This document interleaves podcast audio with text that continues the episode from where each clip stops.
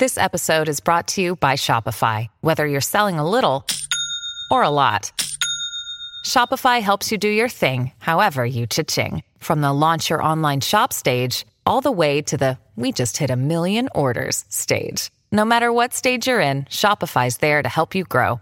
Sign up for a $1 per month trial period at shopify.com slash special offer, all lowercase. That's shopify.com slash special offer.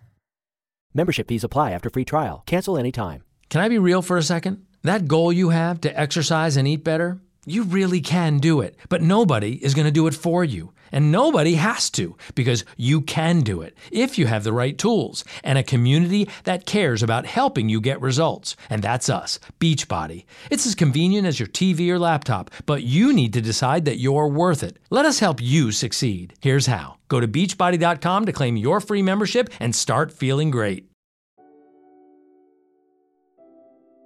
By the 5th century AD, the Roman Empire was in shambles. Centuries of invading armies, epidemic diseases, and government corruption had taken its toll on what had once been the mightiest empire in the Western world. By the year 476, the Roman Empire was but an empty shell of what it had once been. This left a major power vacuum in Europe that a number of monarchs and political forces attempted to fill. But over the next thousand years, the most powerful political force that sprung up proved to be the Roman Catholic Church.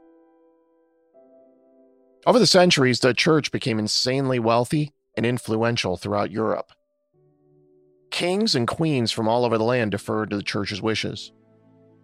In exchange, the church would grant certain monarchs their blessing, giving them an air of holy legitimacy.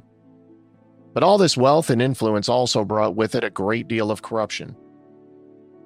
This was especially epitomized by a particularly notorious family of Italian and Spanish origins, rose to prominence in the 15th and 16th centuries. The House of Borgia became synonymous with greed and treachery.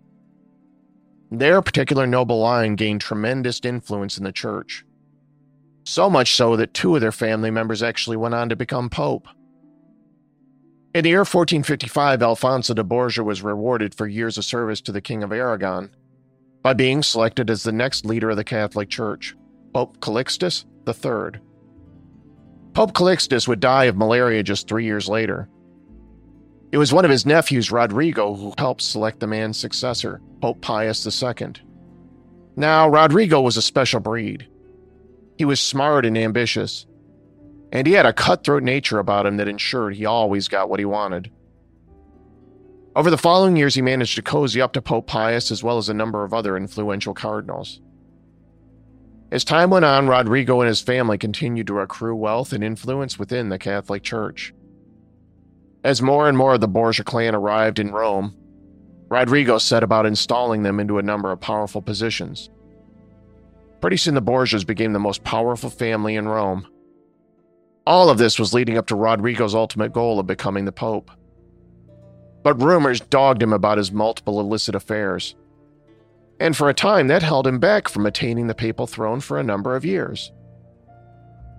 In 1484, he came close, but the conclave of cardinals ultimately decided to select Pope Innocent VIII instead.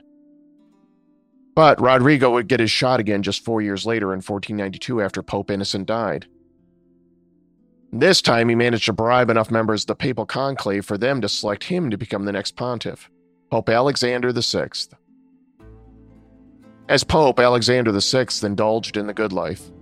Throughout his life, the former Rodrigo Borgia went on to sire 12 children through a number of mistresses, some of these occurring after he became Pope. The most famous of these offspring were his son Caesar, whom he would appoint as a cardinal shortly after becoming Pope, Caesar shared his father's cutthroat nature as well as a nasty habit of killing off his political rivals. There was also his daughter Lucretia Borgia, who throughout her life was married off to a number of nobles for political gain. It's also long been rumored she had been having an incestuous relationship with her father. Greed was the primary motivating factor for Pope Alexander throughout his life. In order to grow his wealth, Alexander would sell both cardinalships and indulgences. These were written proclamations that exonerated wicked individuals from being punished for their sins in the afterlife. You could certainly fill an entire podcast just with stories of all the murder, incest, and duplicity that followed after Alexander VI became Pope. But there's one story in particular that bears telling here. And it all surrounds something that may have occurred in the days before and just after Pope Alexander's death in 1503.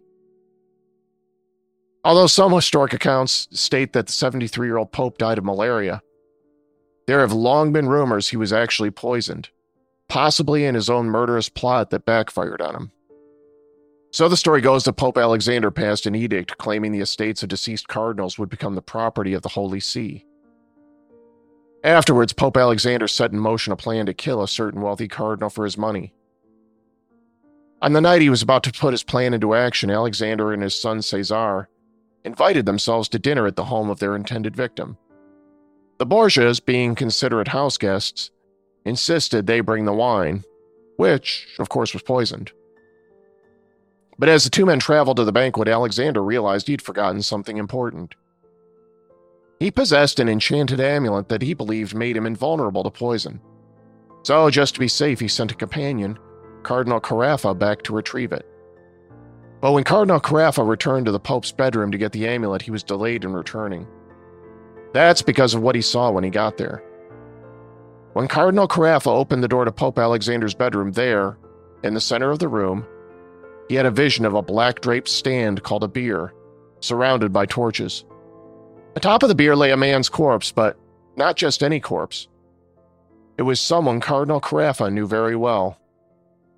And at the same time, he knew it was impossible for this particular corpse to be here, considering he had just left the man, alive and well, a short time before. Cardinal Carafa was staring wide eyed at the corpse of Pope Alexander VI.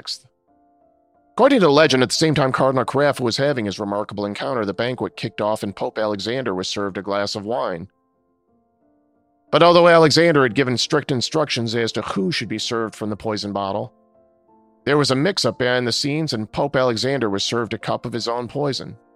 Soon after taking a sip, Pope Alexander declared that he wasn't feeling well. Within days, he was dead.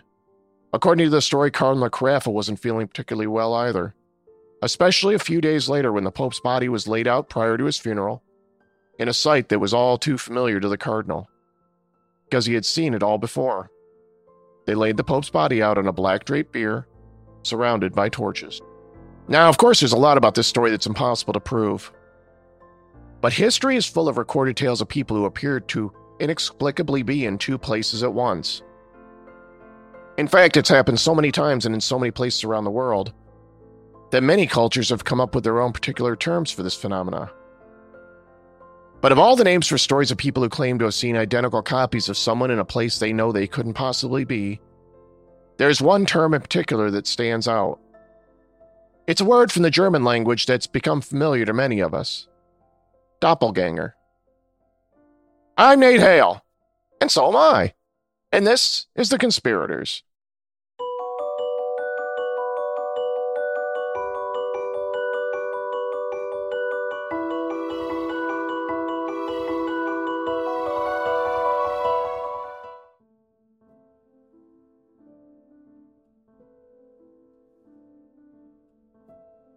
At the time of this recording, there are an estimated 7.7 billion people on planet Earth. And if you go to any major city on Earth, you're going to encounter massive clusters of people. New York City alone has an estimated population of more than 8 million. The city of London is closer to 9 million. And each and every one of us likes to think that we are, in our own ways, unique. Now, of course, there are countless siblings who are born as part of a pair of identical twins, triplets, and so on. But have you ever been in a crowd of people and spotted someone you thought you knew, only to realize it was actually someone else who looked eerily like them? There are websites and books of photography devoted to this unusual genetic coincidence. For whatever reason, there are people out there who have no blood relation to one another who look startlingly alike. In 2016, a University of Adelaide researcher compared the faces of 4,000 individuals, analyzing a number of key characteristics between them. She calculated that the odds were long against there being two total strangers who looked alike. She determined the odds to be about one in a trillion. And yet, people encounter their doppelgangers all the time. sometimes with devastating consequences. In 1999, a man named Richard Anthony Jones was convicted of aggravated robbery in Kansas after several eyewitnesses came forward who swore Jones mugged a woman in a Walmart parking lot. The problem is, Jones had a solid alibi as he was attending a birthday party miles away with several of his own corroborating witnesses. But the jury wasn't swayed, and Jones was convicted of the robbery and sent to prison. Over the years, Jones continued to insist he was innocent.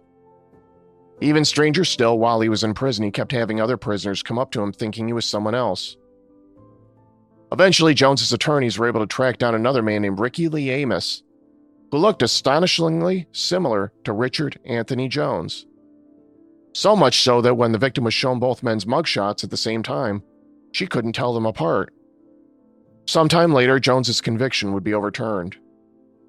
But there's a big difference between two people with identical features crossing paths and other stories recorded throughout history where credible witnesses have reported seeing someone they knew far away from the place where others would insist that person actually was. The term doppelganger, which translates to double walker, didn't really come into popular use until the mid 19th century. In ancient Egyptian mythology, they used the term ka to refer to a spirit double of another person that had all the same memories and feelings as their counterpart. The ancient Greeks used the term eidolon to describe such an apparition. One legend from the Trojan War claims that an eidolon of Helen of Troy appeared before Paris, helping to bring the war to an abrupt end. In Irish folklore, they call this particular being a fetch, a term that's often used interchangeably with doppelganger. Typically, a fetch is described as a mere shadow of a person, usually seen at a distance and will often fade away after only a few minutes. Fetches are described as airy and are often considered to be an omen, an either good or bad omen depending on which time of day you see them in. According to Irish folklore, it's supposed to be good luck if you see a fetch in the early morning, although if you were to spot a fetch at nightfall, it meant you almost certainly were going to die. One story recounted by folklorist Christina Hole in her book Haunted England tells us of the story of Sir William Napier, who stopped at an inn on his way to Bedfordshire from his home in Berkshire. But when he entered his room, he was shocked to see his own corpse lying on the bed.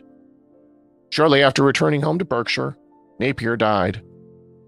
Back in 1626, several dozen Jumano Indians arrived unannounced at the mission of San Agustin de la Isleta, located about 13 miles south of what would be today Albuquerque, New Mexico. These Indians were all carrying crosses and they demanded to speak to the head of the mission. The head of the mission realized this group of travelers weren't from any of the local tribes. The group explained that they had traveled hundreds of miles to seek out the mission, and that they had done so because a young woman in a blue robe had appeared to them several times and told them they needed to make this journey. This lady in blue had instructed them in the teachings of the church.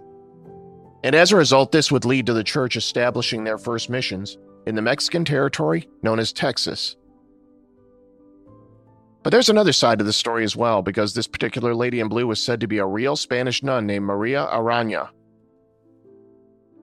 And while it was claimed that at the same time Maria began appearing across the Atlantic Ocean to an isolated tribe in the Mexican territories, the nun was also simultaneously living in her convent in Spain.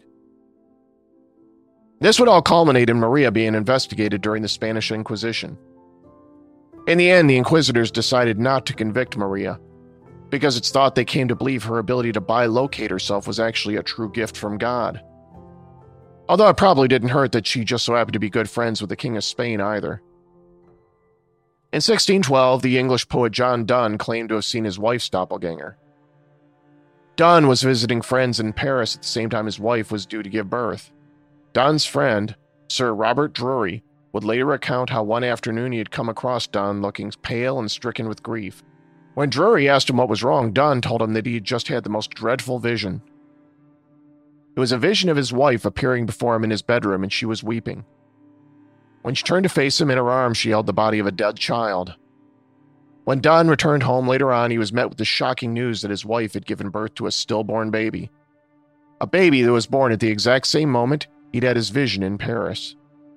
During the Salem witch trials, one of the most common accusations made against the alleged witches was that they would sometimes appear as specters inside their accusers' homes.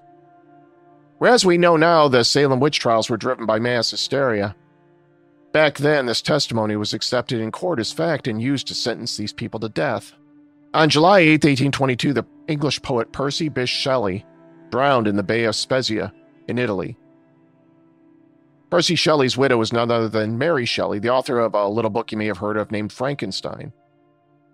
About a month after her husband's death, Mary Shelley wrote to a friend describing how, in the weeks leading up to his death, her husband had a series of terrifying encounters with his own doppelganger. What is also interesting about this particular story is that several of Shelley's friends also claimed to have seen him too in places he couldn't possibly have been. For example, a family friend named Jane Williams, who was staying with the Shelleys, claimed to have been sitting on the veranda when she saw Percy walking up a dead end street one day. Williams remained sitting right where she was and kept watching the road, expecting to see Shelley turn around and pass by again once he reached the dead end. But the poet just seemed to vanish into thin air. As I mentioned, Percy Shelley told his wife Mary he had been having visions of himself in the months leading up to his death. Once, this vision even spoke to him, Percy told Mary that one time he was walking alone on the terrace when a man stepped out of the shadows and approached him. He was startled to see he was staring himself right in the face. When the stranger approached him, he asked him a question How long do you mean to be content? A few weeks later, on July 8th, Percy Shelley drowned when his ship wrecked during a severe storm. Sir Frederick Rasch was a former military leader and member of British Parliament who lived throughout the late 19th to the early 20th century. In March 1905, he was supposed to participate in an important political debate. But on the day he was supposed to be in Parliament, he couldn't leave his home because he'd come down with a severe case of influenza. Rasch had spent months preparing for this debate, and he was crushed about not being able to attend. And yet, some people later claimed that Rasch actually did make an appearance. At one point, another Parliament member, Sir Gilbert Parker, swore that he turned around in his seat and was surprised to see Rasch sitting toward the back of the room near the door. According to Sir Gilbert, Rasch looked pale and resolute.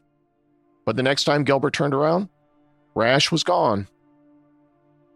Later on, Gilbert would speak with several other members of Parliament, including the future Prime Minister Henry Campbell.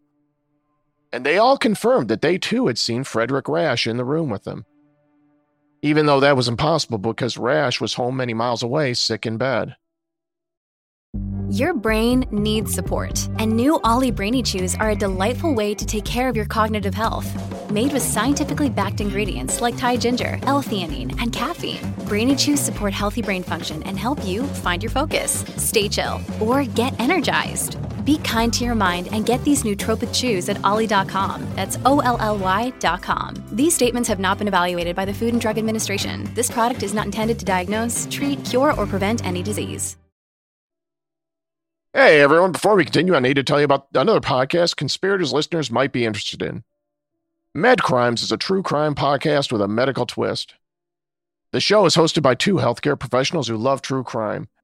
Devin is a seasoned registered nurse who knows the ins and outs of the healthcare system as a whole, including specifically long term care, wounds and insurance, and Medicare reimbursement.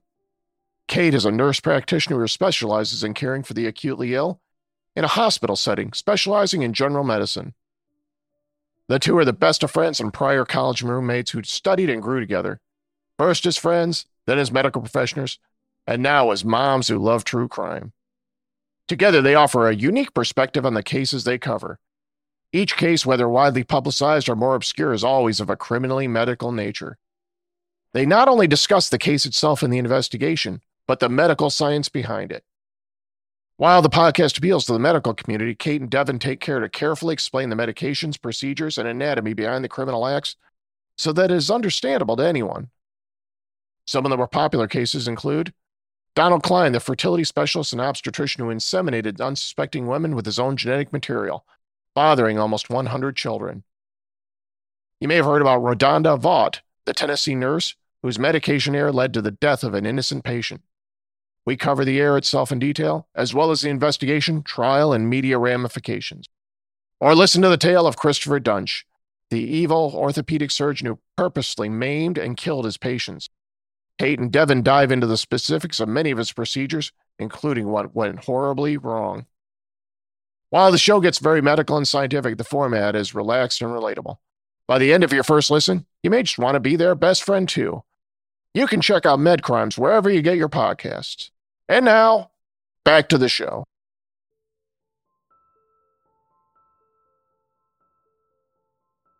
Probably the most famous doppelganger story of them all has to be that of Mademoiselle Emilie Sagée. The New Elks School was an academy for daughters of nobility living in Livonia along the shores of the Baltic Sea. This was an area in Northern Europe which, over the centuries, would be broken up into three separate countries Lithuania, Estonia, and Latvia. The New Elks School was in the region that would become modern day Latvia. This was a finishing school for girls, a place where they would learn the life lessons that were expected of young ladies of noble birth. In 1845, there were 42 students attending the prestigious school, all under the care of Principal Busch. One of these young women was a girl named Julie, the daughter of the Baron of Guldenstube, and it's through her retelling later in life that we get much of this strange tale. On one occasion, some of the girls were preparing to attend a party. One of the teachers, a Frenchwoman named Mademoiselle Emilie Sagée, was helping one of the girls get dressed for the ball. That girl's name was Antony von Wrangel, and she later reported that when she turned to look at herself in the mirror, she was startled to see two identical copies of her teacher standing there helping her fasten her dress.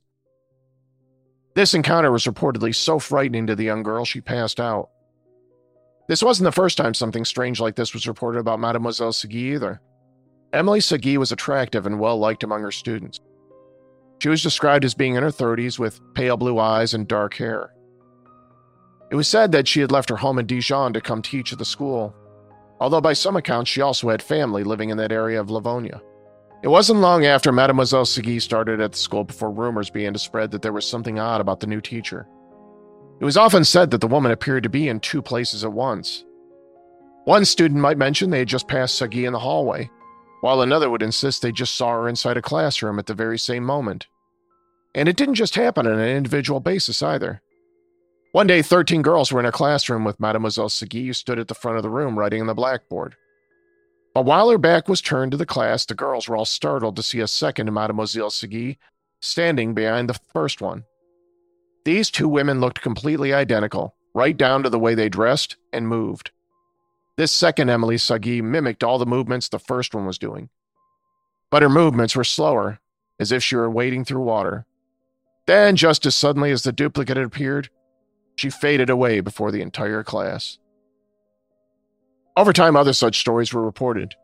Some nights it was claimed that two of the teachers would appear next to each other at the dinner table. One would be using silverware, and the other would be making the same movements but with no silverware in her hands. On one warm summer day in 1846, all of the school's 42 students were gathered around a table in a large room overlooking the garden.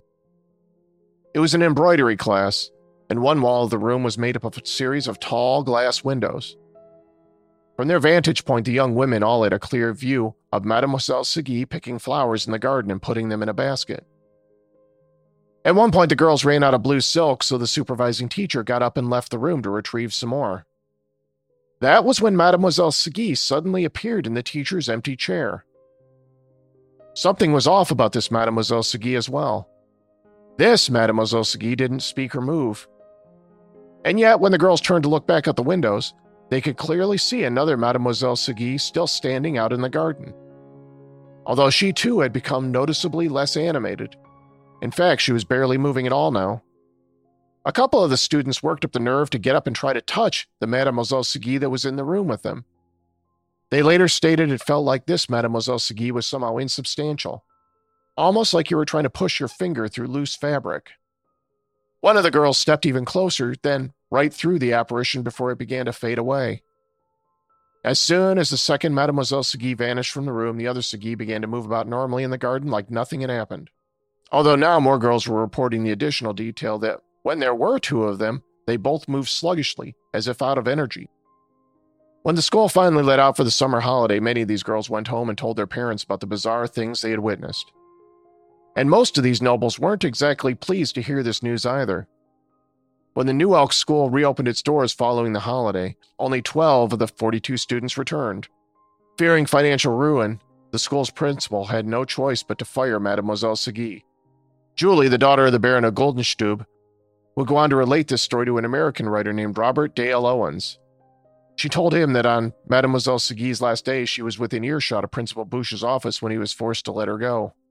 Julie heard Sagée exclaim the words, Not again! Then she overheard Sagée telling the principal that the same series of events had happened to her 18 times before. Julie also told Robert Dale Owens that Mademoiselle Sagée did not actually leave town right away because she had family who lived there. Julie said she went to visit her former teacher once to see how she was getting along.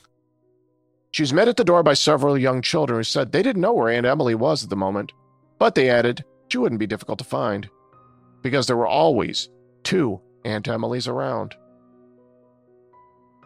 In more recent years, science has tried to explain the so called doppelganger effect. And although stories like that of Emily Sagée are a little too out there to explain away with science, there actually are some possible neurological explanations for people who claim to see duplicates of themselves.